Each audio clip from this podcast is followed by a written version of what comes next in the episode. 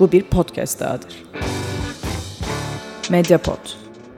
İletişim için mediapod.com ya da @mediapod. Tarih sinemadan herkese merhaba. Bu hafta The Platform'u konuşacağız. E, Netflix'in son dönemde en çok izlenen yapımlarından birisi The Platform. Bütün ülkelerin top 10 listinde e, ilk sıralarda. Türkiye'de de bugün baktığımda dördüncü sıradaydı. Birinci sırada La Casa de Papel var. E, bu arada sen seviyor musun La Casa de Papel'i? Ben hiç seyretmedim. Ben seyretme gafletinde bulundum da. E, yani ilk iki sezon e, ben de destekledim ama sonra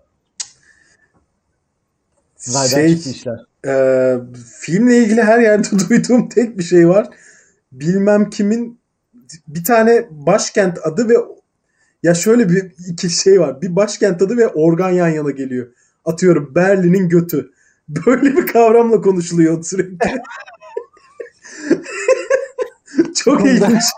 Kimin de böyle filmin en büyük tanıtımı bu dizinin duyduğum. Biraz daha Doğu Asya tarafına gideceğiz. Tokyo mu? Ne? Evet. Objesi o yani. Evet. E, The Platform'da Netflix'te bugün baktığımda top 10'de 4'teydi galiba. Bir de şey bu e, 7. bilmem ne koğuşu var ya onu her yer dünyada izliyormuş bu ara. Hmm, Ben biliyorum. Neden izliyor bilmiyorum. Ben bilmiyorum. İzlemedim. Fikrim yok. Çok sıkıcı geldi bana adı falan. The Platform'u konuşacağız bugün. E, tabii neden bu filmi seçtik? Onunla başlayalım. Neden seçtik Anıl? Ee, şu anda gündemde hiç film yok. Vizyona giren film yok doğal olarak mevcut durumdan dolayı ve platform şu anda yeni esasında yeni yayınlanmamış da Netflix'e yeni geldiği için bir boost oldu tabi. Adı en çok konuşulan film haline geldi bir anda. Biz de dedik ki bu filmi izleyen insanlar belki YouTube'a e, The Platform inceleme falan yazarlar ve bize de 3-5 izleyici düşer. O yüzden filmi izlemeden önce seçtik yani tamamen bu şeyle. Niye bu kadar dürüstüz? Ne, ne olacak ki? Biz bizeyiz zaten. Şeffaflık birinciyle önceliğimiz. Bu arada IMDb'de popülaritede birinci sırada. Ee, çok ciddi yükselişi var yani platformun. Ee, Abi- şu anda bütün dünya bunu konuşuyor. En merak edilen film. Ve şeyken e, bu Tokyo'da Tokyo Film Fe... Ne Tokyo'su ya? Bak Tokyo dedin aklım gitti. E, Toronto Toronto Film Festivali kaybettik Emre'yi. E, Toronto Film Festivali'nde Nightmare Selection gibi bir şey var. E, korku filmlerinin gittiği. Hatta Türkiye'den de Baskın gitmişti oraya öyle bir gece yarısı e, screening'i yapılan e, janra hayranlarının sadece gidip takip ettiği bir e, festivalde gösterimi yapmış ilk başta. Onun röportajını falan seyrettim yönetmenin orada. Sonra Netflix tam da bu dönemde satın alınca bir anda böyle e, sadece Türk sineması takip edenlerin izlediği bir film şu anda dünyanın bir sı- numarasına oturdu. Yönetmen de müthiş şanslıymış gerçekten yani. Evet ya ve e, aslında şey biraz aslında bu süreçte Netflix son dönemde İspanyol yapımlarına biraz La Casa de Papel sayesinde başladı. Yani çünkü e, acayip tuttu ve o coğrafyadan daha çok yapım istendi. Başka yapımlar falan üzerine de şey yapılıyor. Peki yapım aşamasında var mı Netflix'in parmağı? Aa, onu hiç bilmiyorum. Bu arada şey Üstün Kör'ün neden yazmış da neye neden yazdığını kaçırıyoruz vakitle ilgili. Onu biraz daha açık yazarsa iyi olur. Ama dediğim gibi şey Netflix'in dahili var mı hiç bilmiyorum şeyde. Ha, yapım aşamasında evet. Ee, şimdi biraz filmi özetleyerek başlayalım. Neden seçtiğimizi anlattık. Çok dürüstüz her zaman olduğu gibi. Ee, The Platform'un konusu çok basit bir cümleyle anlatmak gerekirse bir hapishanede e, insanların belli katlardaki yapılan yapısıyla mı diyelim ne diyelim e, bir hapishane var. İçinde yüzlerce insan var. Sayısını konuşuruz birazdan. O yüzlerce insan e, belli katlara rastgele dağıtılmış ve her katta iki kişi var. E, yukarıdan aşağı doğru bir inişle en aşağıdakiler şanssız, en üsttekiler çok şanslı bir öyküyü anlatıyor diyebilirim kısaca. Yeterli mi bu özet? Yani hemen hemen böyle. İşte bir ana karakterimiz var ama ona zaten geliriz özete gerek yok. Ya bir Evet. mekanizmanın içinde uyanıyoruz ve bir mekanizma ile tanışıyoruz. Anlattığın gibi mekanizmanın e, hikayesi. Zamanını bilmiyoruz. Ee, İspanyolca konuştukları için mekan İspanya diye kabul ediyoruz. Yani yer ve zamanın, mekanın hiçbir önemi olmayan bir film. Ee, çok dar alanda geçen bir film. Ee, bu açıdan aslında zamandan mekandan bağımsızlığı bence filmin iyi yanlarından birisi. Yani öyküsünü hiç dağıtmadan sadece öyküsüne odaklanan bir film. Etraftaki objeler, etraftaki olguların çok fazla önemi olduğunu düşünmüyorum bu film için. Dünyanın herhangi bir yerinde herhangi bir şekilde e, var olduğunu kabul edebileceğimiz bir öykü üzerine kurulu. Sadece insan üzerine kurulu. Bu açıdan ben filmi e, bir kere artı puanı benim için oydu. Oradan başlayalım. E, film şu anda ekranınızda görmüş olduğunuz 48. katta başlıyor.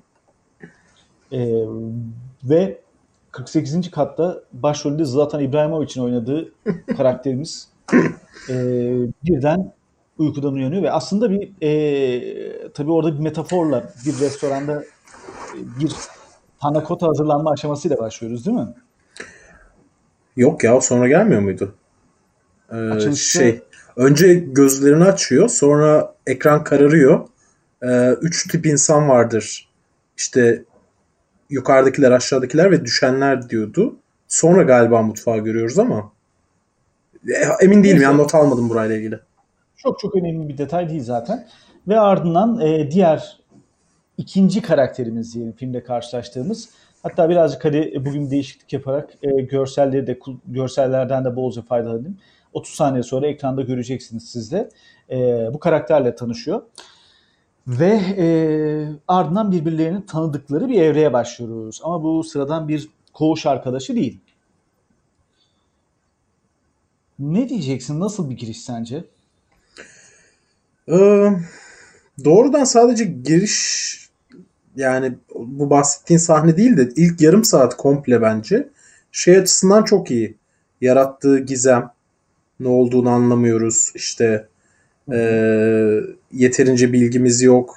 irrite edici bir şey var. Ee, o da arkadaşı var. Bu obviously şakası çok güzeldi. Devamlı tekrar eden. Ee, Yani şeyi hissettiriyor. Karakterle aynı bilgi düzeyindesin. Karakter de pek bir şey bilmiyor. Sen de bilmiyorsun ve yavaş yavaş ne olduğunu anlamaya çalışıyorsun. Karakter yukarı bakıyor, aşağı bakıyor. Etrafı kolaçan ediyor, bilgi almaya çalışıyor. Evet. Film bir e, hatayla açılıyor bence.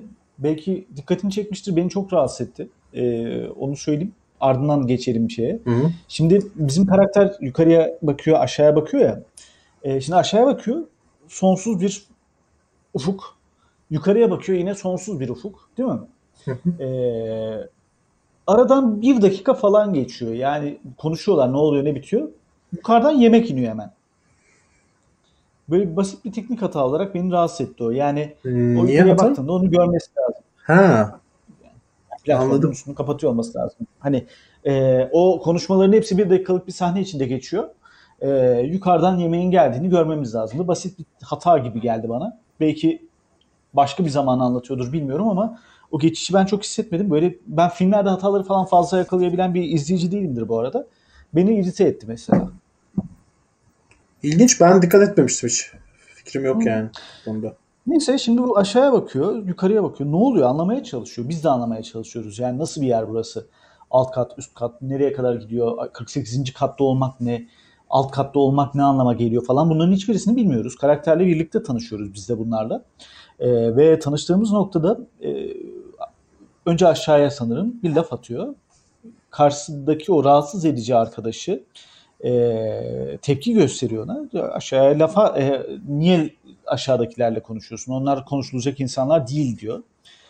Sonra yukarıya sesleniyor. Onlar da seninle konuşmaz diyor. Film zaten daha 5. dakikasında aslında derdini anlatıyor biraz. Benim derdim yukarıdakilerle aşağıdakiler arasındaki farklılık gibi e, bir metaforu koyuyor kafadan.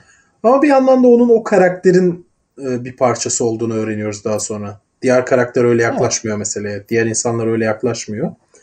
Tabii. Ee, ya birazcık tematik yaklaşmak filme bence daha şey olabilir, daha aydınlatıcı olabilir e, kronolojiktense. Hı hı. Ee, şeyle ben aldığım notlar bir kere yani bunun yapımcıları da yönetmeni de çok farkındadır. Bir takım filmlerle çok benzeşiyor.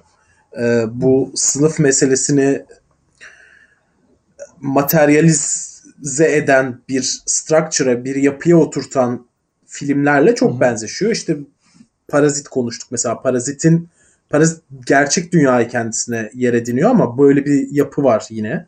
Snowpiercer daha çok buna benzeyen film. Ee, işte gerçekten bir vertical şey var işte. Soldan sağa bir gidiş var. Sınıflar işte en soldakiler en altta en ileridekiler, en sağdakiler en şeyde üstte toplumsal hiyerarşi açısından ee, böyle bir dizaynı var şey sınıf meselesini anlatan böyle bir teması var. Bunun bence filmi yapanlar da farkındadır. Fakat en çok benzediği film Küp. Ee, Küp'ü izledin mi bilmiyorum. Hı? Ama çok zaman geçti. İzledim ama çok çok zaman geçti ya. Ee, temel şeyini hatırlıyorsundur diye tahmin ediyorum. Bir küpün içinde uyanıyorlar. Nerede evet. olduklarını bilmiyorlar. Odalarda bu bir tuzakları var. şey, ee, şey işte bir insanları buluyorlar küpte gezdikçe. Tuzaklardan kaçmaya çalışıyorlar falan filan. Ama nerede olduklarını bilmiyorlar. Ee, işte matematikçi bir abimiz var. O hesap yapıyor bunları. Küplerde sürekli hareket ettiği için. Kübün dışıyla nasıl iletişim kuracaklarını falan buluyorlar. Öyle bir hikayesi var. Bunların hepsine çok benziyor. Bir yandan tematik olarak. Fakat e, bütün bu filmin üzerinden yapacağımız analizlere geçmeden önce ve insanların da birazcık ya bol keseden analiz yapmadan önce işte burası toplumu temsil ediyor demeden önce birkaç tane şeyin farkında olmak lazım. Toplumla ayrılan tarafları var. Ee, öncelikle bu bir deney düzeneği. Bu zaten çok şey söylüyor başlı başına. Bu mesela Parazit'le baştan aşağı farklı olmasının, Snowpiercer'la baştan aşağı farklı olmasının sebebi bu. Ee, Snowpiercer daha yakın bir film onunla gidelim. Snowpiercer'ın mesela o filmi bir ya toplumsal sınıfları bir trende anlatması, oraya sıkıştırması e, bütün toplumla ilgili bir mes- bir şey bir söz söyleme ihtiyacının bir şeyi. Yani ben bu toplumu küçük bir, bir şeye getireyim, e, bir yerde toplayayım ve bunlarla ilgili söyleyeceklerimi söyleyeyim demek. Fakat bir deney düzeninin farkı değişkenlerin olması, kontrol edilebilir olması bu değişkenlerin. Şimdi siz e, işte bir deneyde e, bağımlı ve da, bağımsız değişkenleriniz olduğu zaman işte bağımsız değişkenlerini kontrol ettiğiniz zaman neyi sadece bir ya da iki meseleyi özellikle de bir meseleyi kontrol ediyorsunuzdur. Anlamaya çalışıyorsunuzdur demektir. O yüzden e, sınıf analizlerinin hepsini boşa çıkartacak gerçek Hı-hı. dünyaya uyarlanamayacak bir şey var burada bu filmde. O da şu bence e, mesela burjuvalar ve proleterler diye bir şey yok bu filmde. Beyaz yakalılar yok bilmem ne yok. Sadece belli bir durumun içine atılmış insanlar var. Bu da bana şunu düşündürüyor. Belli bir seviyede. Yani Efendim? Devam et. Yani şey burada e, onu birazcık daha spesifikleştireyim sana düşündürdüğü noktaya geçelim. Her seviyede yani seviyeler arası mesela sınıf farkında şöyle bir şey var. Üst sınıfa çıkmak veya en üste çıkmak gibi bir şey e, ütopikken burada e, deneysel olduğu için e, şansına bir sonraki ay birinci kata da çıkabilirsin. 200. kata da inebilirsin bu e, katlar arasındaki farkı birazdan aslında oradaki ana metafor yemek üzerinden de konuşuruz ama e, yani e, sınıfını sen, e, sınıfın değişebiliyor. Ama gerçek dünyada, reel hayatta e, neredeysen maksimum ondan bir yukarı, iki yukarı çıkabilmene izin veriyor sistem. Veya işte ekonomik kapital düzenden dolayı aşağı inebilirsin. Orası daha kolay aşağı inmesi. E, ama yani bu deneysel bir değişikliğe imkan tanıyor tek bir değişkeni kontrol ediyor. Çünkü biz mesela sınıflı toplum dediğimiz zaman burjuve ve e, proleter dediğimiz zaman Zizek'in çok güzel bir analizi var. Diyor ki Marx e, kapitalist ve işçi sınıfı kelimesiyle, ikilemiyle burjuve ve proleteri ayrı anlamlarda kullanır diyor. Bunlar birbirine denk düşmezler. Kapitalist ve işçi sınıfı dediğinde doğrudan bir şeyi e, analiz eder. Ekonomik ilişkiyi analiz eder üretim araçlarına sahip olanlar, üretim araçlarına sahip olmayanlar ilişkisidir bu. Fakat burjuva ve e, proleter dediğin zaman onların bütün kültürel alanı da işin içine girer. Burada bu anlamda kültürel hiçbir şeyin sınıfınla hiçbir bağlantısı olmadığı anlamda e, bu bir burjuva versus proleter filmi değil. Tek bir ilişkiye odaklanıyor. Bu ilişki de senin üst katta ol, şöyle bir fark var. Üst kattakiler bahçeli evlerde, havuzlu evlerde yaşamıyorlar. Değil. Aynı hücre. Her şeyle aynı. Bir tek şu arkada 48 görüyorsunuz ya o bir oluyor. Evet. Her şeyle aynı. Bu da esasında insan insan ha esas burada denenmesi sınanan şey deneyle beraber bence insan doğası. Zorlu koşullar Evet. altında insanın ne tepkiler vereceği. Fakat şunu atlamayalım. Bence bir anlamda film buna hiç e, kapı açmasa ve hiçbir yerinde de buna hmm, göz kırpmasa da tersten okuduğumuzda şöyle bir şey söylemiş oluyor bize. İnsanın bir sürü sosyal ihtiyaçları var. Arkadaşlık bilmem ne. Şu an sosyal izolasyon döneminde insanların daha fazla e, hissettiği şeyler bunlar. Dışarı çıkmak, birileriyle hemhal olmak, muhabbet etmek falan filan. Birinci kattakinin diğerlerinden tek avantajı daha iyi yemek alması. Altıncı kattakinin de öyle falan filan. Bu işin mantığını da ben hızlıca anlatayım bu arada. Şimdi bu birinci kattan aşağı doğru bir platform iniyor. Şu ekranda gördüğünüz masadaki yemekler. Birinci katta tamamen donanmış mükellef bir sofra. Oradaki iki kişi orada yemeğini yiyor, yiyebileceğini. Orada bir dakika kalıyor, beş dakika kalıyor. Belli bir süre kalıyor yani. Ee, ve aşağı iniyor. Bu böyle mesela 48. kata geldiğinde artık millet yavaş yavaş yemeği tüketmiş oluyor ve aşağıya e, artıklar kalmaya başlıyor. Ki e, bunun en alt katını şu anda söylemeyelim biraz daha ileride konuşuruz. En alt kata e, sadece tabakların camların kırıkları kalıyor. Yani mesela 48. kata bir şarabın gelmesi büyük bir e, kutsanacak şey, çok sevinilecek bir şey. E, yani aslında burada bunun çözümü çok basit. Buna da birazcık çabalıyorlar ilerleyen dakikalarda. Ama alt kata indikçe yemek kalmıyor. Yani sen bir ay sonra da hücren değişiyor veya iki hafta sonra belli aralıklarla hücreni değiştiriyor. Ve şansına mesela 48. kattaki insan birinci kata da çıkabilir. Ama alta da inebilir. Şimdi e, zaten olay şurada başlıyor. O insan doğasındaki yolculukta. Biraz orada bana yakın ge- geçmiş için konuşacaksak The Hunger Game'i hatırlattı. E, şimdi 48. kattan sonlara doğru biz bu tuhaf arkadaşıyla o e, hatta şey diyelim belki de Don Quixote macerası e, burada biraz metafor olarak da kullanılıyor Don Quixote. Orada Sancho Pancho mu diyelim yani en azından tip olarak onu biraz andırsa da karakter olarak andırmasa Sancho da Panza. onunla Sancho Panza e, onunla e, bir arkadaşlık bir dostluk kuruyor bir noktada. Ve kat değiştiği noktada bu artık acayipliği sindirmiş oluyor. İlk başta gittiğinde orada hiçbir şeyi yiyemeyip e, düzeni anlamaya çalışırken, biz de anlamaya çalışırken dost olduklarını görüyoruz ve bir uyum çıkıyor bir tarafta. Sonra kat değişiyor zaten. Kat değiştiğinde 171'e iniyorlar ve işin aslında çatışma kısmı başlıyor biraz. Filmin de belki anlatmaya başladığı yer derdini orada başlıyor. 48'deyken her şey güzeldi ama 171'e indiğinde hayat o kadar da güzel olmuyor. Ve daha aşağısı da var. Ee, filmin hedeflemeden koyduğu insan doğasına doğru dair olumlu koyduğu ya da işte belki göz ardı ettiği şey derken şey söyleyecektim. Ona benzer bir yere geldin sen de. Birinci katta da olsan en kaliteli yemekleri en başta sen alıyor olsan da sosyal hiçbir şey yok. Mesela öbür adam diyordu ya bir televizyon olsaydı çok isterdim diye. Ve Hı hı. Normalde dalga geçilen bu çocuk işte şeyle gelmiş buraya. Ee, zaten en çok insani tavır gösteren iki kişimiz var. Ee, şey baharat geliyor gerçi sonra. Hem bizim adam Don Quixote kitabını getiren Hı hı. hem de köpeğiyle gelen kadın. Hı hı. Bunlar e, böyle temel güvenlikçi bir şey getirmemişler. Bıçak getirmemişler, silah getirmemişler, işte kılıç getirmemişler. Bunların farkı diğerlerinden bunların daha iyi insan olması. Daha e, Hatta- naif, daha doğalarının iyi olması.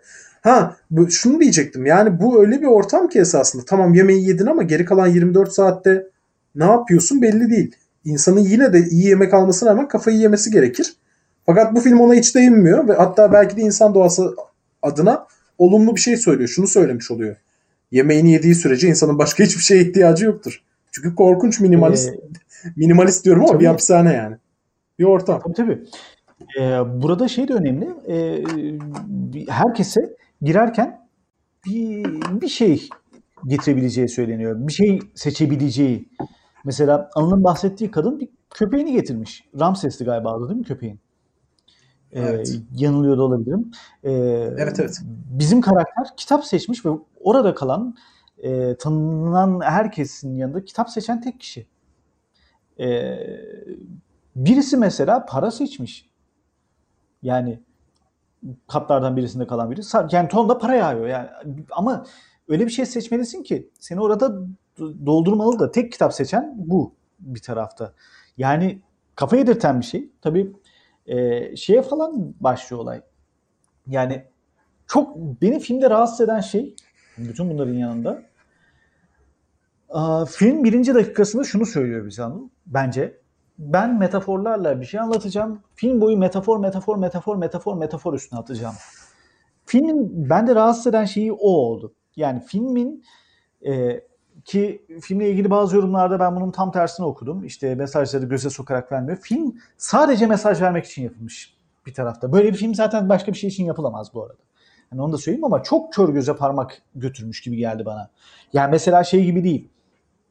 Anlatı değeri olarak e, bir hayvan çiftliği gibi değil. Mesela hayvan çiftliği de e, bir tarafta canlının doğasını anlatıyor. Yani sınıf değiştiğinde, kriterler değiştiğinde nasıl davranabileceği üzerine bir şey yapıyor. Bu biraz hayvan çiftliğinin daha küçük bir e, laboratuvar halindeki anlatımı diyelim. E, aslında Foucault'un şey gibi hü- hücre e, panoptikon sistemi gibi bir yer var ve bu yerin özelliği e, yani bir göz, bir hapishanedesin. E, biraz daha dikey yapılanmış bir yer. Tabii her yerin gözlendiği bir panoptikon mantığında değil ama belli ki bu insanlar bir deneyim parçası ama çıkış yeri zaten aynı yerden çıkıyor ve katlar arasında sen mesela e, şey yaptığında falan yemeği atıyorum bir kata platformun geldi. Orada bir elma gördün, aldın. Seni cezalandırıyorlar platform gittiğinde hala orada elma sendeyse. Falan böyle ahlaki e, bazı şeyler de kriterler de getirmişler. Ahlaki değil o ya. Ben ben esasında şey neden Panopticon'dan da işte küpteki durumdan da farkının şey olduğunu düşünüyorum hatta bu filmin. Her koşulların hepsi çok sabit. Neyin ne olduğu çok belli ve hiçbir müdahale yok.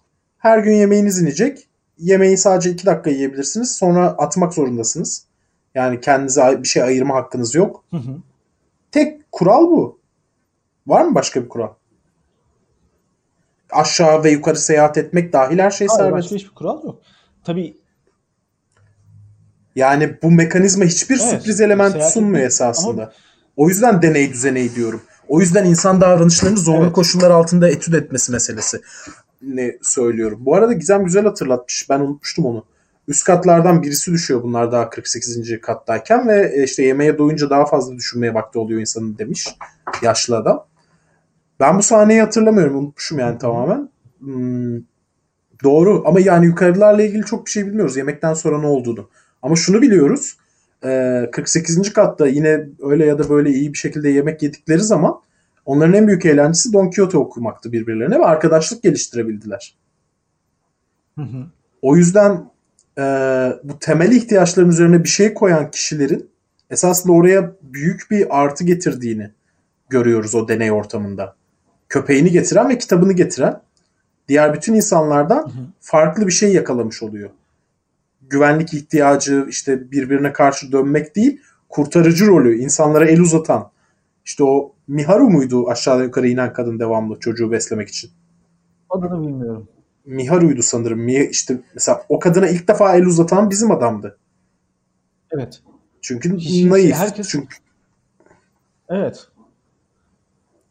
Herkes ciddi bir saldırganlık gösteriyor eee, o kadına. ha Yani şey diyecektim özür dilerim unuttum onu. Ee, sen metafor meselesi dedin ya meseleleri literal ele alan bir tarafı var. Bir de metaforik bazı taraflar var. Mesela işte bizim karakterin en başta elmayı seçiyor olması. Çok Adem ve Havva işi. Ee, elmayı aldığı için cezalandırılacakken hatta elmayı tekrar atıyor falan. Ee, pek çok dini motif bulunabilir. Ee, bunun içinde yine yani Ya tabii zaten mesela en basitinden işte madem dini motiflere geldik. eee, şimdi filmin kronolojik gitmiyoruz tabii ki bugün. Şimdi filmde olay şu. Bizim eleman birkaç kat değiştirdikten sonra bir kere 48'den 171'e indiğinde artık bu oda arkadaşı, hücre arkadaşı adam şunu biliyor. 171'de bize artıklar geliyor, yemek gelmiyor ve seni o yüzden bağlamalıyım e, ve sen e, orada e, ileride seni yiyeceğim ben diyor. Neyse bu aradaki detayları burada konuşuruz. Sonra bizim eleman bu kattan ayrılıyor ve en sonunda e, en alttan e, en üstten en alta doğru bir iniş yolculuğu başlıyor. Onun nedenlerini de konuşuruz. 333. kata kadar iniyor. Hani dini motifler şeyinde mesela 333 kat 666 iki katı 666 kişinin olduğu bir e, şey denek düzenekten bahsediyoruz ki bu da e, yani bir tarafta şeytanı insanın içindeki şeytanı temsil eden bir anlatıyı koyuyor. E, bugün birkaç okuma daha yaptım. Özellikle e, Hristiyanlık anlatısına ilişkin çok fazla sembol olduğu bilgisi paylaşılıyor. Tabii onları yakalama imkanım yok benim ve onları burada araklamanın da çok anlamı yok ama e, bu konuda güzel yazılar da var. Dini motiflerin çok fazla yedirildiği bir film olduğu görüşünde herkes. Şeyi de unutmamak lazım. Dini motifler e, şimdi o din de Batı toplumlarına ait bir din. E, modern toplum düzeni de o Batı toplumuna ait. O yüzden bunlar aslında birbirinin iç içe geçmiş şeyler. İşte hı hı. E, kapitalizmin ruhu ve protestan ahlakı diye bir kitap var. Bu dini motifler ve kapitalizmin kendisi birbirinden çok tabii ki de ayrılabilir şeyler. Bambaşka iki şey ama birbirinin içine çok geçtiği ve yedirildiği durumlar da var. Ama dediğim gibi bence meselenin kapitalizmle alakası yok bu film özelinde. Ee, bu film daha çok tabii, tabii bence de e, dediğin gibi daha bir tanrısal güç karşısında insanın e, dünyaya atılmışlığı yani bırakılmışlığı nereden geldiğini bilmeden e, işte bir Adem'le Havva gibi dünyaya fırlatılmışlığı terk edilmişliği üzerinden ve en zor koşullar altında dediğim gibi izolasyon durumunda, hapishane durumunda insanların durumu ne olurdu sorusu. Bu esasında e, Zimbardo deneyinin bir replikası gibi çalışıyor. Ee, Tersinden şunu da söylemeliyim ama yani tamamen dünyaya bırakılma halinin ötesinde onlara verdikleri bir seçme hakkı e, aslında öğrendikleri ve bildikleri verilerle geliyor. Yani mesela tabii bu bir deney ve burada belki izleyiciler de hani birer fikrini söyler. Mesela sen oraya gitsen ne alırdın yanına? Sana bunu sor, sorduklarında. Ben de kılıç e, mı alırdın? Bunu yönetmene sordular. Yönetmenle aynı cevap veriyorum. Samurai Plus dedi. İşte bu e, direkt şeyle bırakılma açısından bir, bir tık ayırıyor. Çünkü bunu bu cevabı verme sebebin ki orada Samurai Plus'ın da sebebi neydi? E, bunun çok keskin bir bıçak olduğunu öğrenme e, dürtüsü bir tarafta. Yani öğrenilmiş şeylerle geliyorlar oraya. Savunmayı seçme sebebi belki de o. O yüzden belki orada e, doğrudan bırakılmaya bir e, muhalefet şerhi düşebilirim ama katılıyorum. Ve e, yani netice olarak şey meselesi, dede, Zimbardo meselesine getirecektim. Bu Zimbardo deneyine benzer bir deney. Hapishane deneyi var ya Zimbardo'nun işte sayıyı hatırlamıyorum. 20 kişi diyelim seçiliyor. Bunlar random olarak 12'si e, mahkum 8'i de gardiyan olarak seçiliyor ve bir süre sonra gardiyanların gücün ellerine geçmesiyle yoldan çıktıkları e, söyleniyor. Gerçi işte iki sene önce Stanford'un şeyleri yayınlandı, arşivleri yayınlandı ve o arşivleri çalışan bir psikoloğun yazısı vardı. Zimbardo'nun bu deneyin böyle gitmesi için körüklediğine dair. Esasında söylendiği gibi olmadığına dair. Bence orasıyla biraz daha paralellik gösteriyor film. Çünkü bu e, alımları yapan kadından öğrendiğimize göre 250 yok pardon 200 katı olması gerekiyordu. Ve kadın zaten 200'den fazla katı olduğunu gördüğü anda intihar etti. Daha aşağı bir odada uyandı. Hem esasında kendisini feda etti adamın hayatta kalması için. Hem de o yalandan e, dolayı intihar etti bence ve esasında deneyi yapanların 200 değil 333 kat bırakarak fazladan 133 kat bırakarak zaten yemeğin yetme ihtimalinin olmadığını e, şey yapıyor. 200 katlık yemeği 333 kişi 333 katlı bir yer ne nasıl bölüşür? Esasında deney zaten insanları oraya aynen Zimbardo'nun yaptığı gibi fiştekleyen demek istiyorum. Ee, bir tarafı var. İnsanları zaten şeytani davranışlarını ortaya çıkartmaya yönelten bir ortamın içine atıyorlar. Kaldı ki burada yaşayan hiç kimse şeyi bilmiyor. Kat sayısını bilmiyor. Ve e, 48. kata yemek çok az geliyor. Her şeye dokunulmuş. E, bir tarafta leş olmuş diyelim. Öyle bir yapıda geliyor. Yani bölüşme konusunda bir problemi var. Evet. Zaten hadi, hadi buraya gelmişken şeye bağlayalım bence. Bu e, simultane şey dayanışma meselesine. Hı hı, evet. Yani deneyin amacının burada gerçekten bir e, kendiliğinden bir dayanışma duygusu ortaya çıkacak mı çıkmayacak mı sorusu olduğunu söylüyordu kadın. Sen ne düşünüyorsun bunun hakkında? Sence hani hem deney bunu ölçecek bir deney mi? Ee, ilk sorum o. Şimdi tabii deney bunu ölçecek bir deney ama insan doğası dediğimiz şey var ya şimdi 48. katta e, bu dayanışmaya açık. Yani iki karakter de açık. Filmde e, belki de kötü olarak konumlandırabileceğimiz e, o şişman arkadaş da okey paylaşalım. Birlikteyiz, mutluyuz, çok güzel. Dayanışma görüşünde iyi bu arada. Kendi katına yemek geldiği için ama pragmatik bir insan şunu biliyor. Alt kata inerse karşısındakini yiyebilir. Ve gerçekten filmin rahatsız edici sahneleri de var. Yani birilerini yiyor insanlar falan. Ee, neyse. Ama e, bizim eleman bizim bu adamı öldürdükten sonra başka bir kata gidiyor ve orada bir kadınla birlikte ufak ufak bir strateji oturtmaya başlıyorlar. E, ve bu ilk başta olumsuz reaksiyon alsa da insanlara sonra ufak ufak mantıklı gelmeye başlıyor bir yerde. Zorluyorlar canım mantıklı da değil. E, ya tabii. E, sonra bizim bu kadın intihar ediyor zaten.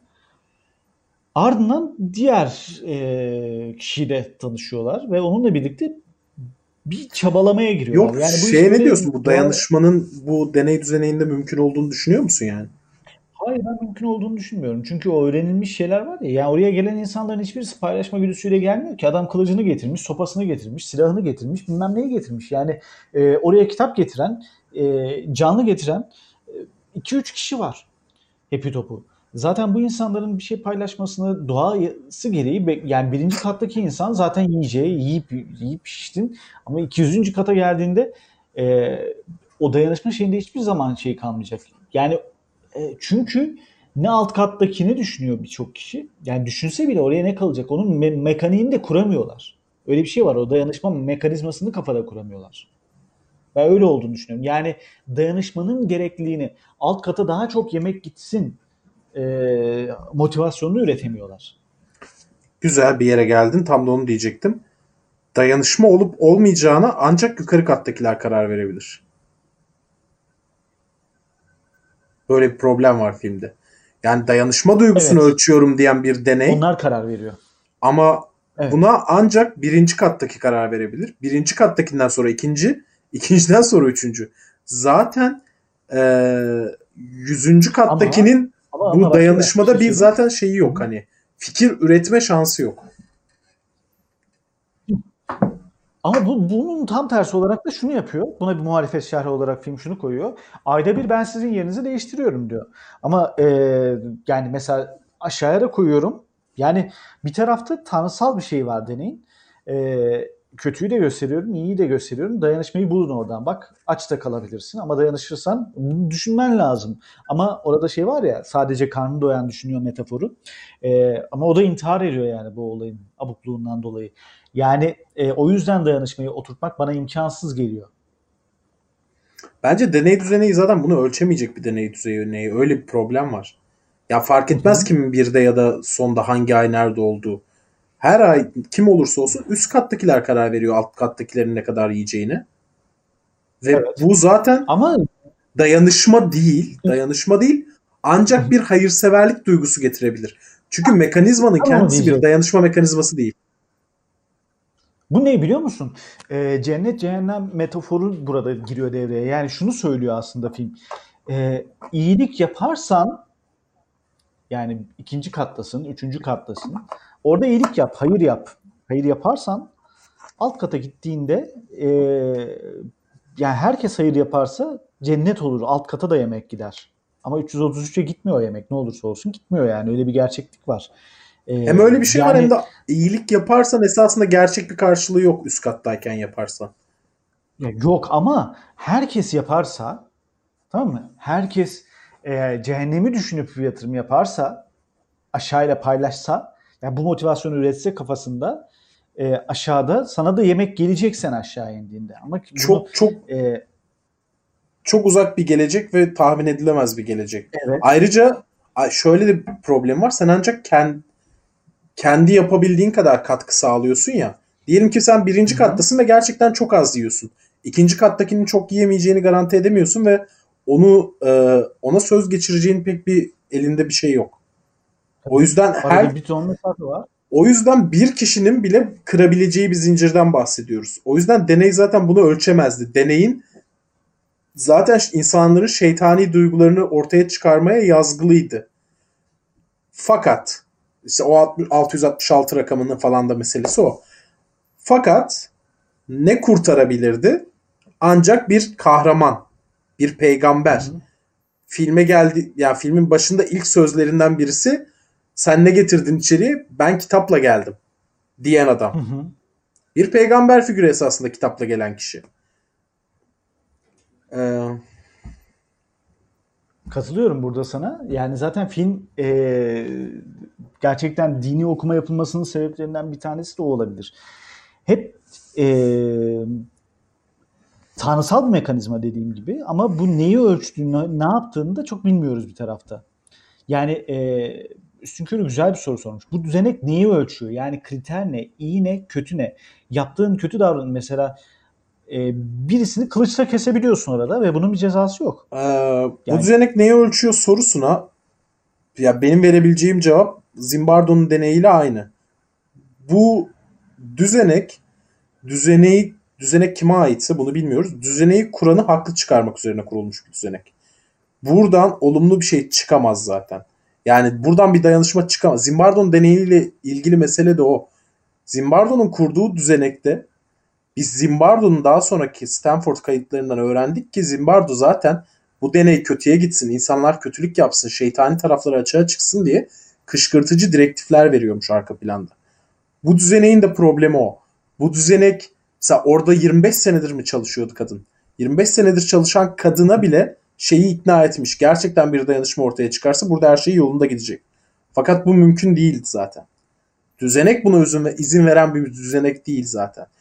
Yani e, 666'da bir kişi bile diyelim ki 666 kişiye de yetecek yemek var. Yok da e, 666 kişiye dahi yani tamamına yetecek yemek dahi olsaydı bir kişi bile bu zinciri kırabiliyor. Şimdi bir kişinin bile kırabildiği bir zincir versus 666 kişinin aynı anda dayanışma göstermesi. Zaten bu şey olasılıksal olarak deneyin denediği şey o ve olmadığında insan esasında bir şeytandır. İnsanın esasında duyguları kötüdür gibi bir çıkarıma gidecek. Zimbardo'nun deneyi de öyleydi. Zaten o sansasyonel sonucu ortaya çıkarmak istiyordu. Zaten işte 2. Dünya Savaşı sonrası Milgram'ın itaat deneyi çıkmış bilmem ne. İnsanlar Nazi deneyimini anlamaya çalışıyor. Ve bu Hı hı. sosyal, bir sosyal bilimci açısından böyle bir sonuç bulmak şahane bir şey. Bu denek de böyle bir şey. İnsanın kötü olduğunu söylemek çok seksi bir şey. İnsanın kötü olduğunu, insanın güvenilmez olduğunu, insanın içerisinde e, büyük problemler olduğunu söylemek seksi bir şey. Kıyametin kopacağını Şimdi söylemek de film- öyle. İşte film burada biraz o dayanışma zorlamasında şeye gidiyor. Ee, yani film kapitalizm eleştirisi Bu, değil. bu arada ama- özür dilerim. Filmi eleştirmiyorum. Yanlış anlama. Bence film bu kurduğu yapının çok farkında. O yüzden de Ona geleceğiz. Filmin masayı tersine geleceğiz. döndürebiliyor. Filmin geneline geleceğiz. Şimdi e, burada şunu hani dedik ya aslında kapitalizm eleştirisi değil bu filmin temel derdi. E, ama çözüm bir tarafta Jacoben bir yolla gel- gelmeye çalışıyor. Ha evet. Tepeden inme bir şekilde. E, madem öyle e, sistemiyle gidiyor iş. İşte şimdi bir tarafı da filmin bu. Ee, Ve bence farklı bir çıkışla e, olay şeye geliyor. filminin güzel bul yani bulduğu çözüm çok güzeldi bu açıdan. Şeyle hatta başladı o sahne aşağı inme sahnesi. Yukarı çıkma isteğiyle başladı. Film esasında bize devamlı şeyi gösterdi.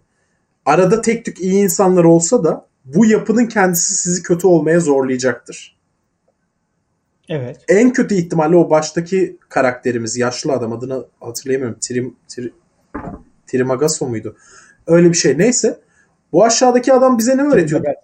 Trimagasi. Bu adam bize devamlı realist bir pencereden baktığını, e, yukarıdakilerin ona kötü davrandığını, yemeklerine tükürdüğünü, o yüzden de aynısını ona yapacağını. Sırf deşarj olmak için bile olsa aşağıdakilere aynısını yapacağını söylüyordu. Ara ara iyi insanlar çıksa da burada e, yapı doğrudan insanları buraya zorlayan bir yapı. Ekstra kötü olmasan bile şu basit iç ya şu basit güdüyle bile daha fazla yemek yiyebilirsin. Ya şu açım. Açım ya. Beşinci kattayım ve açım. Yemek istiyorum gibi. Bu da büyük bir kötülük değil zaten esasında. İnsanlara dayatılan nefsini o kadar idareli kullanmalısın ve önünde her yemek varken o kadar az yemelisin ki herkesi besleyebilesin. Esasında zaten e, insanı kötü çıkarmaya yönelik bir düzenek. Şimdi filmin sonuna geldiğimizde, üçüncü partına geldiğimizde e, Baharat'la tanışıyor. Baharat'ın halatı var. Ve Baharat yukarı çıkıp sıfırıncı kata ulaşmak istiyor. E, üsttekiler tarafından reddediliyor. Esasında bu da şu, şunu çok güzel anlatıyor. Baharat şunu akıl ediyor. Yapı ona onu düşündürüyor. Bu yapıda sadece yukarı doğru gittiğinde iyi şeyler oluyor. O yüzden birinci katı da aşıp sıfıra çıkarsan kurtulursun. Fakat kahramanımızın çözümüne en dibe inmek. Yani diyor ki düzeneyi tam tersine çevirdiğiniz zaman, düzeneyi reddettiğiniz zaman, onun olumlu size e, inandırdığı şeyleri reddettiğiniz zaman gerçek bir kurtuluşa e, yönlenebilirsiniz. Ee, orada işte Özür dilerim hemen şey ekleyeyim. Bu bir yandan da bence şey o tanrısal bir düzenek diyoruz ya sabahtan beri Hristiyan öğretileri ve peygamber peygambere benzetilen şeyleri var karakterin. Bence orası o analizlerde orasına katılmıyorum. Evet kitapla geliyor. Peygambere benzeyen bir tarafı var. Fakat o kitap Don Quixote. Ve o kitapla ilgili en güzel özellik e, Cervantes'in kitabı bir şövalye romanı değil. Hem şövalye romanlarıyla dalga geçen bir kitap hem de bir satir. O yüzden Tanrı'nın planını reddettiğin anda gerçek kurtuluşa gidiyorsun. O elmayı başta bıraktı ama yani biz şey gördük bu adam elmayı seçti. Bilgiyi temsil eden elmayı seçti. Sonra bıraktı. Sonra geri döndü esasında. O elmayı seçmiş oldu ve hem cennetten atıldı ama kendisi cennetten atılmayı seçti. Kendisi dünyaya gitmeyi seçti ya da belki de. O yüzden bir peygamber anlatısı değil. Hikaye bir tanrısal olabilir. Düzen, düzenek tanrısal bir düzenek olabilir ama pe, karakterimizin seçtiği şey tam da tanrısal düzeneğe meydan okumak olduğu için oradan oradan çıkabildi. Bence. Ee, bunlar aşağı kadar iniyorlar. Yani bu baharatla aşağı kadar katliam yaparak iniyorlar. Bu inişin sonunda e, canları çıkıyor. Hı hı. Kelimenin tam anlamıyla. E, ve e, o yukarı çıkma aşağı inme noktasında çatışmıyorlar orada. Güzel götürüyorlar. Ama yani baharat ölüyor. Ve orada bir tane küçük çocuk metaforu giriyor devreye. Şimdi en sonunda bunlar Panakota ile iniyorlar. Panakota birinci katta en spesiyal, özel sembol. Ve e, bunu en alta kadar indirip bu bir sembol. En son ana kadar bunu koruyorlar Panakota'yı. Ve e, en alt katta bir çocuk bunu yiyor. Sonra işte yani filmin bilmiyorum buna bir anlam bulmuşsundur. Bence anlamsız bir finaldi. Film Panakota'yı çocuk yiyor. Bizim eleman 333'ün altında karanlığa iniyor. Orada e, aydınlığı görüyor bir tarafta. Oranın aydınlığın aydınlık olmadığı karanlığın hali. Sonra kız çocuğu yukarıya çıkıyor. Hı hı. Öyle bitiriyor.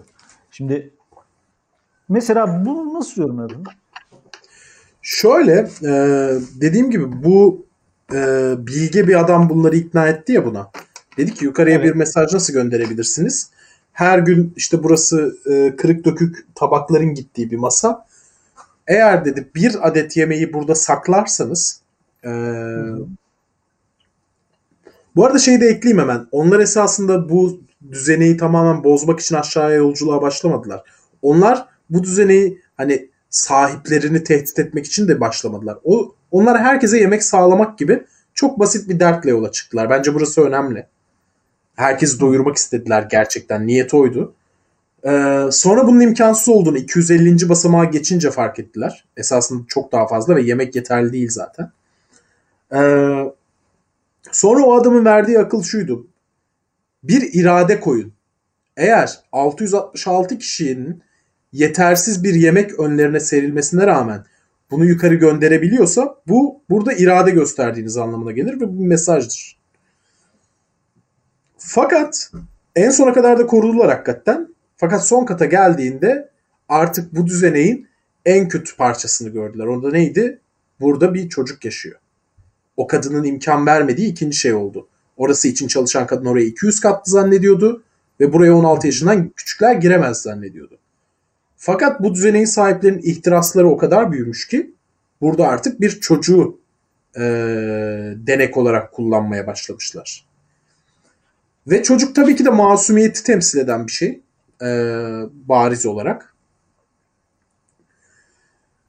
Ve onlar esasında Pannakota'dan vazgeçtiler. Biz irade göstermek istemiyoruz dediler orada. Ve çocuğu doyurmayı seçtiler. Gerçek bir şeyi seçtiler. Ve onların e, düzeneyi kuranlara çocuğu göndererek bu kadar masum, bu kadar işte e, savunmasız bir canlıyı böyle bir girdabın içine atan iradenin karşı yüzüne vurmak istediler onu.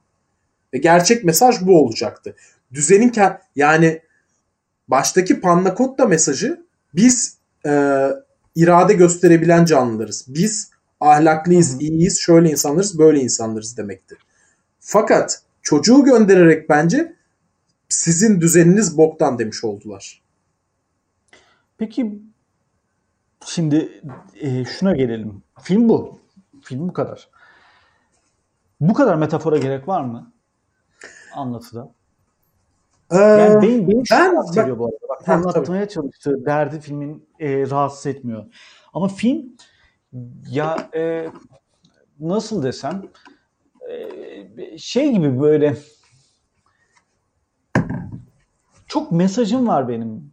Yani mesaj vermeliyim, mesaj vereceğim, mesaj vereceğim diye yapılmış bir film gibi geliyor. Hangi metaforlar sana öyle hissettirdi? Ya filmdeki her anlatım. Yani bütün bu aslında şey ya belki bu hikaye e, başka bir zamanda izlesen, daha geçmişte izlesen, bu kadar film izlemeyip, bu kadar kitap okumayıp izlesen daha etkileyici gelebilirdi. Bu çok anlatılmış bir öykü. Ben tam tersini ee, düşünüyorum biliyor musun? Sen bitir özür dilerim de. Ha? Ya bu bence çok anlatılmış bir öykü. Ortaya koyduğu şey e, yeni bir şey değil bir tarafta gibi geliyor bana. Yani yeni bir şey söylediğini hissetmedim ben. Ve söylediği her şeyi e, bir kalıbın içinde söyleme çabası var gibiydi. Benim filmde rahatsız eden şey bu oldu. Hmm. Yeni bir şey meselesi ilginç bir mesele. Bence şöyle yeni bir şey söylüyor. Oraya hiç değinmemiştik hakikaten. Söylemesen de unutacakmıştık. Unutacakmıştık. Ay çok kötüydü. Neyse. Ee, unutacakmışım diyeyim. Daha doğru bir çekimle. Şimdi bizim bugünün dünyasında gördüğümüz temel meselelerden birisi bizim için övülen bir protesto biçimi olarak, bir muhalif duruş olarak övülen iki tane mesele var. Bir tanesi e, işte Occupy Wall Street eylemleri, işte Arap Baharı'nın başları en azından, işte Türkiye'deki gezi eylemleri, e, Hong Kong'daki eylemler. Bütün bunların ortak özelliği anonimleşmiş, lideri olmayan, e, her bir gerçekten bireyin iradesiyle oraya geldiği bir kalabalık oluşturdu ama kimsenin de o iradeyi kendine e, mal edemediği bir yapı ortaya çıkarmasıydı. Bu çağımızın yeni protesto biçimi. Eskiden mesela kimin arkasında yürüdüğünü bilirdin. Burada da bilirdin. İşte Deniz Gezmiş, Mahir Çayan, İbrahim Kaypakkaya kimse artık. Yani bir önder kültürü vardı. Sağ, sağ hareketlerde de vardı bu arada. Hiç fark etmez yani sol ya da sağ Hı-hı. önemli değil. Ee, işte 68'de Fransa'da Che Guevara şeyleriyle yürüyorlardı. Ee, dövizleriyle yürüyorlardı lider kültürü vardı. Ve 20. yüzyılın tamamına da damga vurmuş şeydir. Sol, sağ, devlet kademesi hiç fark etmez. Ya yani 20. yüzyılı hatırladığın zaman Hitler, Stalin, Churchill, Roosevelt bunlarla hatırlarsın. 21. yüzyılda bu ortadan kalkmaya başladı iyice. Hem halk tarafında hem devletler tarafında biraz daha flulaşmaya başlıyor bu işler. Özellikle halk tarafında. Bu filmde belli bir noktaya kadar bir kahraman çıkmayana kadar e, her bireyin anonim iradesine güvenildiği ya her bir bireyin anonim iradesine dayanan bir e, baş kaldırış beklendiği sürece ortaya hiçbir şey çıkmadığını gördük. Aynen gerçek hayatta da e, şey gördüğümüz gibi nasıl söyleyeyim bütün bu bahsettiğim adını verdiğim eylemlerin hafif bir ifade kullanmak istiyorum. E, pek de bir işe yaramadığı diyelim. Bu bahsettiğim bütün eylemler bir grubun senin benim de dahil olmak üzere bizlerin seni de bilmiyorum gerçi. Benim de Gezi Parkı'na giderek kendimi deşarj ettiğim, çok iyi hissettiğim ama pratik kazanım olarak hiçbir işe yaramadığı gibi her şeyi daha da kötüye götüren bir sonuca yol açtı. Bu film ne yaptı ama? Tekrardan kahramanı öne çıkardı, lideri öne çıkardı. Mevcut çağımıza bir sonu bir çözüm getirdi mesela. Mevcut çağımızın problemi buydu. Bu arada aynı kıyafeti giyen, tamamen aynı odalarda yaşayan insanlar olduğunu unutmamak lazım. Ee, anonimleşmiş kişiler bunların hepsi. Hı hı. Ve bunlar deney düzeneyi bunlardan bir e, dayanışma bekliyor. Bu dayanışmaya ulaştıkları zaman bu düzeneyi e, alt etmiş olacaklar. Fakat dediğim gibi bir tarafta al, bir kişinin bile bozabileceği bir zincir. O yüzden düzenek daha güçlü hale geliyor. Fakat bir özne hatta birisi özneleşerek sorumluluk aldığında ve biz bu yiyecekleri eşit dağıtacağız diye gerektiğinde karşıdakilerini de öldürdüğünde çok 20. yüzyıl bir harekete geçtiğinde geçtiğimiz yüzyılın hareketini yaptığında başarılı bir sonuca ulaştığını gördük. Sisteme karşı çıktığını, en alt kattakilere daha yemek götürdüğünü ve en sonunda sistemi kendisine e, sistemin kendisiyle yüzleşmesini sağlayacak bir şey yaptığını gördük. O yüzden ben sana katılıyorum. İşte dedi başta onlarla başladım. Cube benziyor, işte Snowpiercer'a benziyor, bazı filmlere benziyor. Hatta istersen Dark City'ye de benziyor, Matrix'e de benziyor. Benzediği filmler var. Fakat öte yandan da günümüzle ilgili bence böyle bir şey söylüyor. Ekstra katmanı bu. E zaten hikaye anlatımı da böyle bir şey biraz. Defalarca anlatılmış hikayeleri tekrardan anlatıyorsun ama yeni bir şeyle. Bence bu filmin ee, yaptığı yenilik o. Şu var yani bu son o zaman bu anlattığın yerden şunu söyleyeyim. Bu karşıt görüşü olarak söylemiyorum bunu. Şunu söylemek istiyorum. Peki sonunda bir şey değişti mi? Yani çocuğu gönderdiler yukarıya. O yüzleşme olacak mı dersin? Öyle onu bilmiyoruz bak. Ee, bu kahramanla şey özneyle yani? alak özneyle alakalı bir şey söyledi. Fark etmez ki bir şeyin değişip değişmemesi. Yani bilmiyorum. Ee, şey değişti hani şunu soruyorsan mesela 250. kattaki adam yemek yedi evet. Bu bu yarın ne olacak? Ha. Tamam öldü zaten. Çoğu öldü. Çoğu öldü. Ama 6. kattaki bir adamın e, irade koymasıyla 250. kattaki adam yemek yemiş oldu mesela. Düzenekte gerçekten bir şey değiştiyse o değişti. Birilerinin kendini feda ederek sorumluluk aldığı bir ortamda bir şeylerin daha çok değiştiğini gördük. Tamam işte bak ben de onu söylüyorum Anıl. Ee, aslında aynı yerdeyiz tam burada. Bütün bunları böyle e, nasıl desem anlatmaya çalıştığı şeyler daha genele yönelik şeyler ama e, işte anlatımda beni o didaktik hale dönüştü sanki bir yerde. Ben öyle hissettim en azından. O tavır beni rahatsız etti galiba. Yani filme ilişkin. Ya çok bence çok bıçak sırtı bir konu dediğini anlıyorum şu açıdan. Matrix'te konuşmuştuk hatırlıyor musun? Kahramanın e, hikayesi, kahramanın yolculuğu şeyi var ya, timeline'ı var ya. Evet. E, kahraman aynen İsa'ya benzeyen bir döngüdür neredeyse. Ölüp geri dirilmesine da kadar Matrix'te hı hı. her şeyi literal yapmışlardı mesela. Normalde bu metaforik bir anladım. Kahraman ölür yani dibe vurur. Evet. Sonra geri çıkar. Matrix'te gerçekten öldü ve dirildi. Şimdi bu e, hikayelerde bazı şeyleri literal yaptığın zaman cheesy olma ihtimali artıyor. Ve sana cheesy geldiyse buradaki şeyler ben kesinlikle anla, anlarım onu. Dediğin gibi çok kişisel bir yerden yakaladı ya da yakalamadı. Yakalarsa bence çok iyi bir işçilik yapmış olur. Evet. Yakalamazsa da bir anda cheesy olur. Onu çok iyi anlıyorum. Hı hı. Yani beni rahatsız eden kısmı oydu. Bak mesela güzel sorular var. Ee, örneğin filmin anlatmaya çalıştığı dert orada şey. Üstün Körü sormuş mesela. Salyangoz metaforu hakkında ne düşünüyorsunuz? Ya da şef aşçının panna bulduğu sahne. Mesela e, bunların hepsi yani bu filmde hiçbir şey şey gelmiyor bana. Şef aşçının panna bulmasının da ya, bu tamam filmler yok şeyi diyor bence. Şef aşçının panna kıl bulması. Bence ha, o sahneyi soruyor.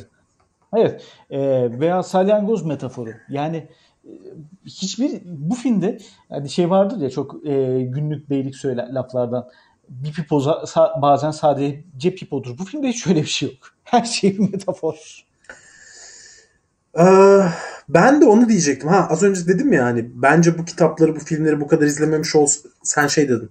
Bunları bu kadar izlememiş olsaydık belki daha etkileyici gelir dedin. Ben tam da hepimiz okuduğumuz için o kadar basit metaforlara gittiğini düşünüyorum. Ya elma metaforu. Artık yani cheesy'nin cheesy'si tam da bence o yüzden o elmayı kullanıyor. O da işte bak Salyangoz aynen dediğin diyorsun. salyangoz metaforunun neyi temsil ettiğini açıkçası şeyde bilmiyorum. Özellikle İspanyol kültüründe. Hatırlarsan diğer konuştuğumuz filmin adında da geçiyor. Bir daha vardı. Orada evet. Salyangoz ee, ev gibi bir şey. Karakol vardı. işte şey. E, orada anlatılan hikaye de salyangozun evini sırtında taşıdığı. Yani gamsızlığı, başka hiçbir şeye e, muhtaç olmayışıyla alakalı bir şeydi. Ve belki şöyle bir karşılığı olabilir. Altıncı kat gibi avantajlı bir konumu bıraktı. Yani bunu her baba yiğit yapamaz. Mesela e, şey diyorlar derler ya mesela bu eski Buda hikayesiyle ilgili. Buda bir prenstir. Çok zengin bir e, soylu bir aileden gelir. İşte sonra bir ağacın altında bilmem kaç gün e, durarak aydınlanır ve sonra hayatını bambaşka bir yere adar. Şimdi bazı böyle güya sınıfsal analiz yapıp şey diyor işte prense bunu yapmak kolay. Ama tam tersi prensliği bırakıp da Buda olmak dünyanın en zor şeyi. Çünkü bütün avantajlı konumunu bırakıyorsun. Yani Marx olmak evet şahane bir şey ama Engels olmak çok daha zor. Engelsken o mücadelenin içine atılmak çok daha zor. Ee, o yüzden ancak 6. kattaki zaten yukarı kattaki birinin yapabileceği bir kahramanlık öyküsüydü bu. Adam bunu yaptı hakikaten. Oradan aşağı inerek. Ee, belki salyangoz dediğim gibi tam olarak bilmiyorum ama belki salyangozla kastedilen budur. Kendisini kendisinden başka hiçbir eve ihtiyacı olmamak. O yüzden 6. kata muhtaç olmadığı için o adam bence aşağı inebildi. Yani e, evet olabilir.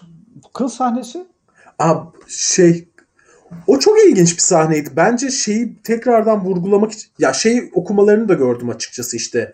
Tanrı etrafına dört tane meleğini alıyor. Onları şey yapıyor. Dünyaya kusursuz şeyler gönderiyor Tanrı. İşte kusursuz bir dünya yaratıyor ama onun içinde ne olduğuyla ilgilenmiyor. Savaşlarda çıkıyor bilmem neler de oluyor. Tanrı sadece en kusursuz dünyayı yapmakla ilgileniyor falan gibi bazı okumalar gördüm. Olabilir de gerçekten.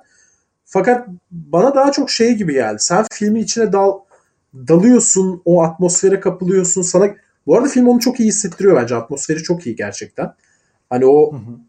hücreyi, yalnızlığı, kamera açılarıyla falan sana hissettiriyor yani. Bütün o odanın soğukluğunu, hatta renk kullanımıyla falan.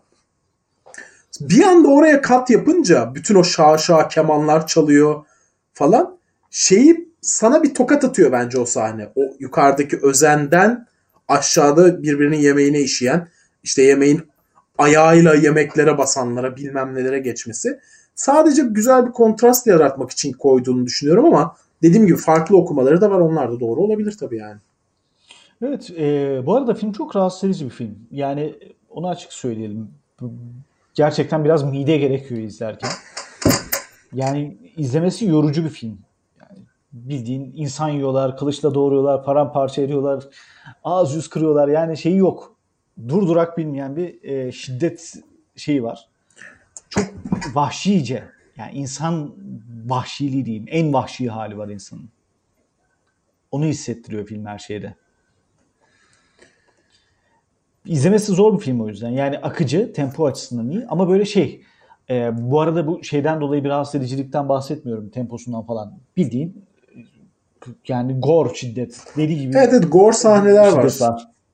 Ama zaten şu dakikaya kadar bu programı izleyip de filmi izlememiş olan yoktur herhalde. Muhtemelen. Sadece yani. bir kişi var gerçi ben biliyorum ama o da dediğin İsim sebeplerden vermek dolayı filmi izleyememişti mesela. Hmm. Ee, şimdi tabii film bu kadar. Ee, Furkan ifşa oldu. Ee, filmle ilgili yani bir genel toparlama yap- yapacağız. Ama siz nasıl buldunuz filmi ve sizin puanlarınız ne izleyenler? Ben onu merak ediyorum. Ee, neler düşünüyorsunuz? Siz bunun cevabını vere durun. Ee, sonrasında biz de şeyi konuşalım artık toparlamasını yapalım filmin. Ee, peki Biz puanlamamızı yapalım.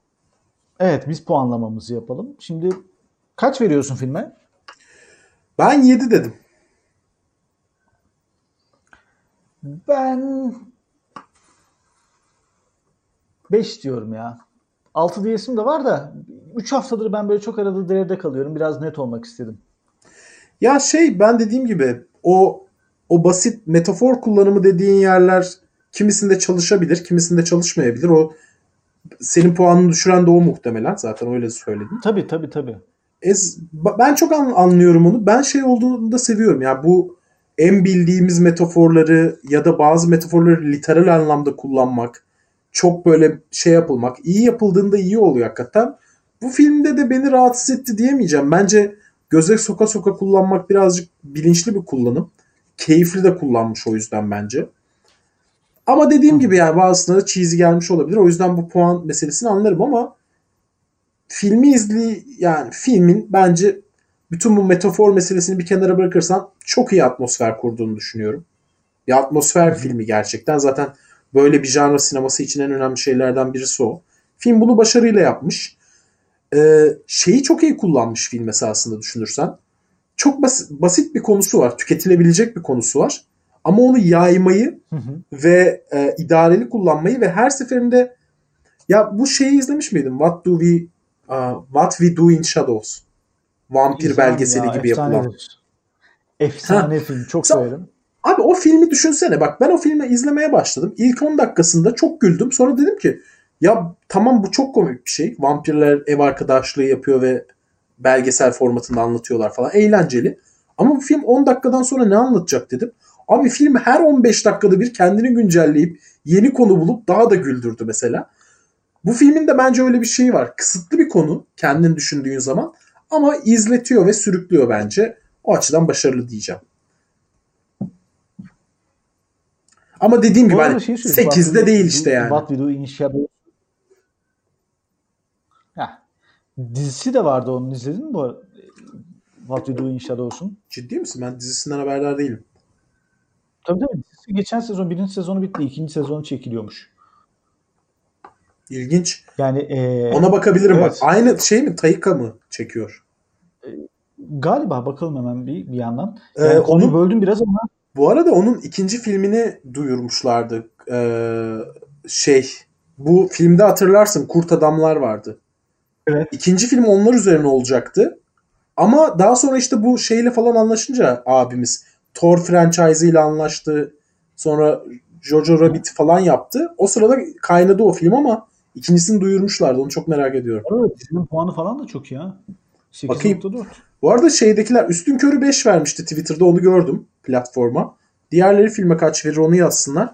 Bir de bence Ben- artık şeyi yap. Hı? 5 diyorum ben de. Ee, şey de söyleyeyim filmle ilgili. Sen e, yapacağımız şeyi düşünürken veya ne yapalım demiştin ondan sonra söyleyeyim. Ben şey diyecektim. IM buradakilerle konuşalım demiştik ya şeyin başında. Evet, evet, IMDb de onu- şöyle yapalım mı? IMDb ilk ondaki filmleri bir dakika sesin donuyor Emre. Şimdi ben IMDb e, sesim geliyor mu şu anda? Şu anda geliyor bir daha söyle. Tamam ben şimdi Top 10'deki filmleri bizim akışa yazıyorum. Evet ben de sayayım bari sesli olarak. Onu ilk ondan siz de istediklerinizi söyleyin. Biz de fikrimizi beyan edelim. Ona göre bir film seçip haftaya onu yapalım. Ee, Shawshank Redemption, Godfather, Godfather 2, e, The Dark Knight, 12 Angry Men, Schindler's List, e, Lord of the Rings'ler var. E, hem Kralın Dönüşü var hem de Fellowship of the Ring var. E, Pulp Fiction ve İyi Kötü Çirkin. Hadi bir de benden hadi iki tane de benden Fight Club ve Forrest Gump. Hadi bir, Ee, ilk 12 içerisinden Şimdi onun listesini yazacağım. Bu arada e, film yani Buraya katılıyorum. E, yor, e, şey ben de aynı şekilde etkilendim. 5 olayı oradan geldi bende de. Diyelim. E, mesela bunu bence Yorgos Lanthimos çok daha güzel yapıyor. Biliyor musun? Filmlerini izledim bilmiyorum. ama hayır Love- be Love yor bence Dog Tooth'u çok seviyorum gerçekten. Bence çok iyi film ama sonraki filmlerin hiçbirini şey yapmadım. Ee, şimdi Schindler's List demiş Gizem. Ee, Şimdi atıyorum. Bir ufak düzen çekiyorum. Şey birazcık kopyalamak zor olmuş. dur bakayım. Schindler, Schindler's List. Ee, Godfather 2. 12 Kızgın Adam. Ee, dur bakayım. En alttakini göremiyorum. Dunk. 12 kızı ha, e, bir dakika Top 10'de sen şeyi söylemedin mi? Ha tamam. Forrest Gump dedik. Bir de Fight Club dedik değil mi? Evet. Ee, şu anda iki tane söylenen seçenek yok. Sen hangisine yakınsın bu listeden en çok? Ee, şekilsiz attı ya. Valla Mustafa'dan 12 12 kızgın adam geldi. Aslında Pulp Fiction bizim programa çok uyuyor biliyor musun? Olur. Yani şey e, Ama e, bir oylama yapalım dedik şimdi. şu anda 12 Ee, kızgın adama iki tane oy var gördüğüm kadarıyla. Doğru muyum? Evet evet 12 kızgın adam olabilir yani. Valla ben e, Sidney Lumet'i çok seviyorum. Benim en sevdiğim yönetmenlerden birisi. Ya, en sevdiğim yönetmenlerden birisi diyecek kadar filmini izlemedim ama izlediğim bütün filmlerinde çok böyle hayran oldum. E, o yüzden bana uyar. Bu listeden en sevdiğim film esasında The Dark Knight. O benim en sev all time favorite filmlerimden birisi. E, Dark Pulp Fiction yok değil mi bu listede bu arada? Pulp Fiction var var. Ha Sekizinci 8. numaraymış okey. Evet. O da olabilir Liste tabii. biraz şekilsiz geldi şeyden dolayı da. Twitch'in yapısından dolayı. Şu anda 12 Ee, kızgın adama 2 oy var. Dunkirk, Evet. Dunkirk olmaz. Buğra yazmıştı onu konuştuk mu bilmiyorum. Dunkirk olamaz. Dunkirk listede yok zaten ya. Ha, üstün körü 5 bölü 10 atmosfere giremedim ben demiş bu arada. Aynı yerdeyiz. Ee, beceriksiz atmosfere ben girdim bu arada. Buğra'nın söylediği beceriksiz metafor ve hikayenin olmayışı. Yani hikaye konusunda katılmasam da beceriksiz metafor konusunda katılıyorum. Hı hı. Ama orada da Anıl'la e, güzel bir nokta bulduk. Orta yol bulduk. Ee, şimdi 12 kızgın adam öne çıkmış gibi. Yani. Onu konuşabiliriz. Ee, Ee, bir tarafta ya bu arada şey da, e, hype. E, 12 kızgın adam değil. bir daha söyler misin Emre? Alo. Alo mu? Bir şey değil. Alo mu kaldı ya? 12 Dondum da ben de. çıkıyor şu anda. Ee, ama şey Furkan seçimini Pulp Fiction olarak değiştirdiği için esasında artık öne çıkmıyor. ya ben biraz senin en çok kalbinden geçen film hangisi? Ya 12 kızgın adam aslında böyle listede yokmuş gibi davrandım ben biliyor musun? E, o yüzden Bir de şunu Şey- düşün bu arada bence şey açısından e, ya analiz ederken Evet. yani yorumlarken en çok kendini hangisini yorumlarken görmek istiyorsun bence o önemli. Çünkü şimdi bak mesela 12 kızgın adamı ben de çok seviyorum ama şimdi bir düşündüm. Yorumlayacak çok şey var mı emin olamadım. Tabii çok oldu izleyeli ama hani öyle bir dezavantajı Tabii, olabilir biz bize. izliyoruz. E, yani mesela bilemedim Pulp Fiction oy sayısı artıyor gibi. Ya Pulp Fiction'da Ya- bilmiyorum. Pulp Fiction'da kötü der misin sen? Sen seviyor musun bu arada? Ben Pulp Fiction'ı lisede izledim. Ee, o yüzden yani yorum yapabilecek durumda değilim. Bir daha izlemem kesinlikle lazım bir şey diyebilmek için. Evet. Pulp Fiction galiba. Evet bak onu diyordum. Rüzgar Üstün körü de demiş. 12 kızgın adam kendini açıklıyor diye. Hakikaten öyle bir durumu var yani.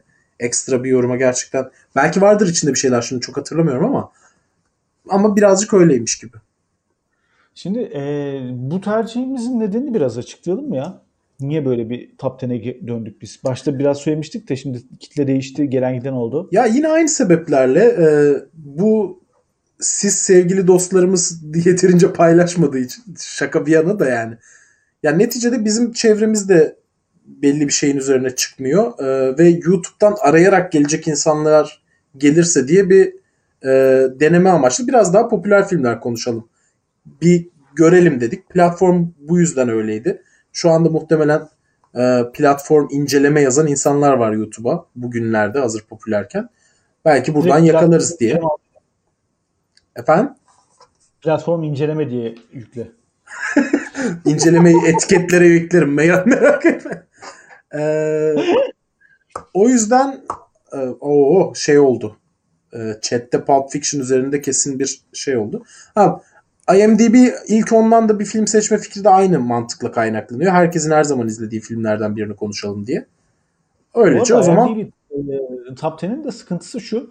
E, birbirine çok bağlı filmler var listede. Yani mesela Godfather 2 seçseydik burada. Godfather 1'i yorumlamadan, 3'ü okumadan hani tamam böyle ezbere şu anda konuşurum Godfather belki. Ama böyle bir abuk olur. Lord of the Rings bir serinin parçası. Dark Knight bir serinin parçası. E, öyle ama ya kendi kendilerine de değerlen Tabii tabii. Ama 5 10 filmin 5 tanesi birbirine bağlı filmler. son yorumu Hatta- gördün mü? Neyi bakıyorum? Ana yol sinema. Ya kardeşim bak bir dakika ben defalardır diyorum ben size çok bilinmeyen İtalyan filminden İspanyol filmine bunları da biliyorum konuşuruz hatta bunları konuşmayı daha çok isterim. Zaten o sebeple biz başladık bu tali sinema ismini ama ne yapalım kardeşim bizim de izlen- izlenmelerimiz 20-30 civarında.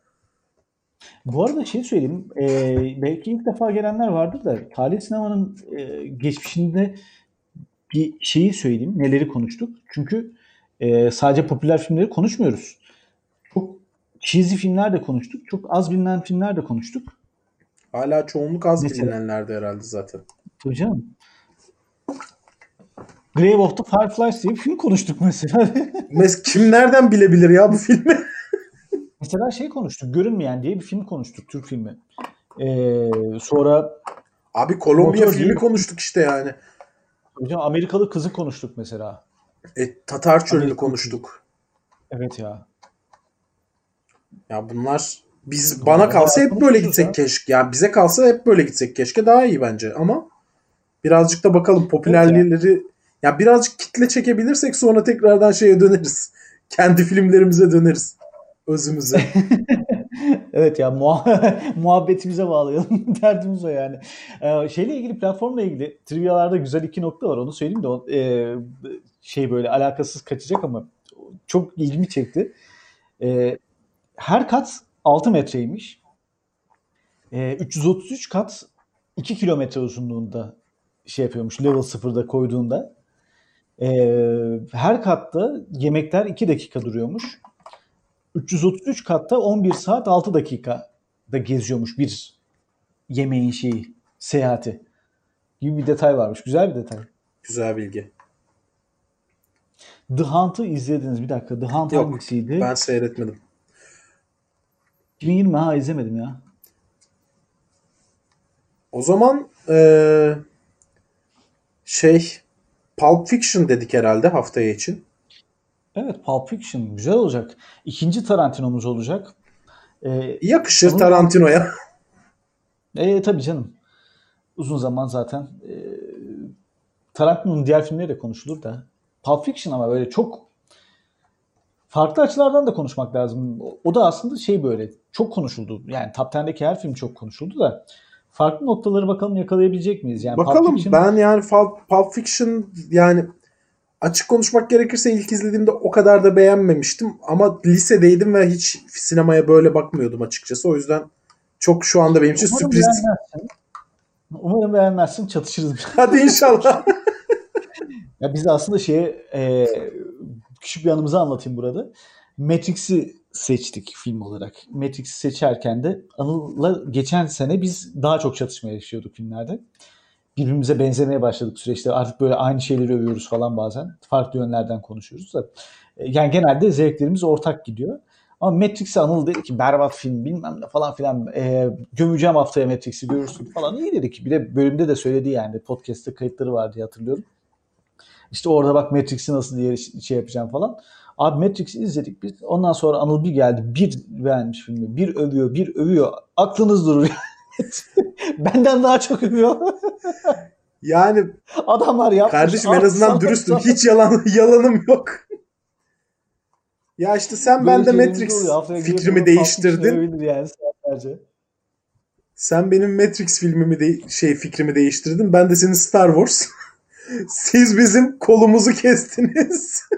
Pardon siz Evet bizim abi. sakalımızı kestiniz. Biz sizin kolunuzu kestik.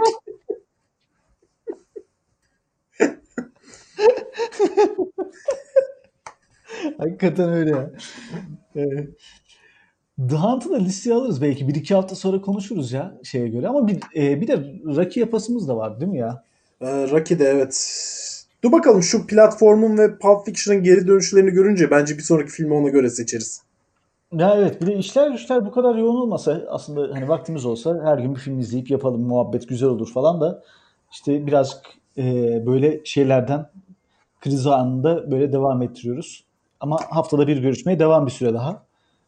Evde kaldığımız sürece böyle gidecek bu işler. Ondan sonrasına bakarız yani yarın öbür gün ne olacak ne bitecek de. Keyifli bir sohbet oldu ya. Evet güzeldi. Var mı sorusu olan DJ olan? Gelen Çok herkese teşekkürler bu arada. Evet Ee, bugün Yayınını açıp sesi kısan Tansu abiye de dahil herkese teşekkürler. Evet ya kendisi e, şu anda İngiltere'de muhtemelen yana koydu bize. Bir yandan müzik mi dinliyor artık film mi izliyor ne yapıyor? Varlığı yeter. Mynet okey mi oynuyor?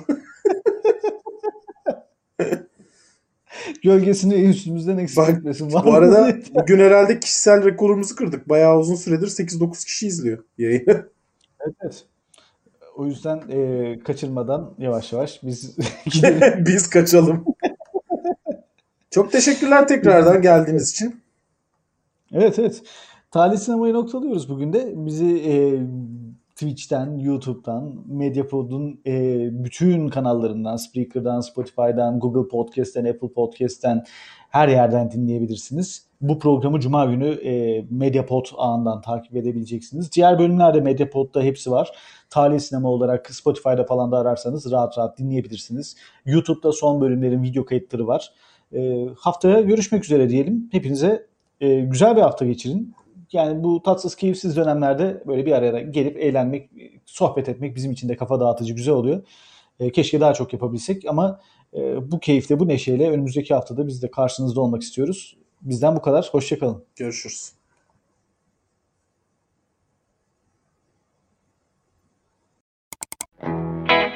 Medyapod'un podcastlerine Spotify, Google Podcast, iTunes ve Spreaker üzerinden ulaşabilirsiniz.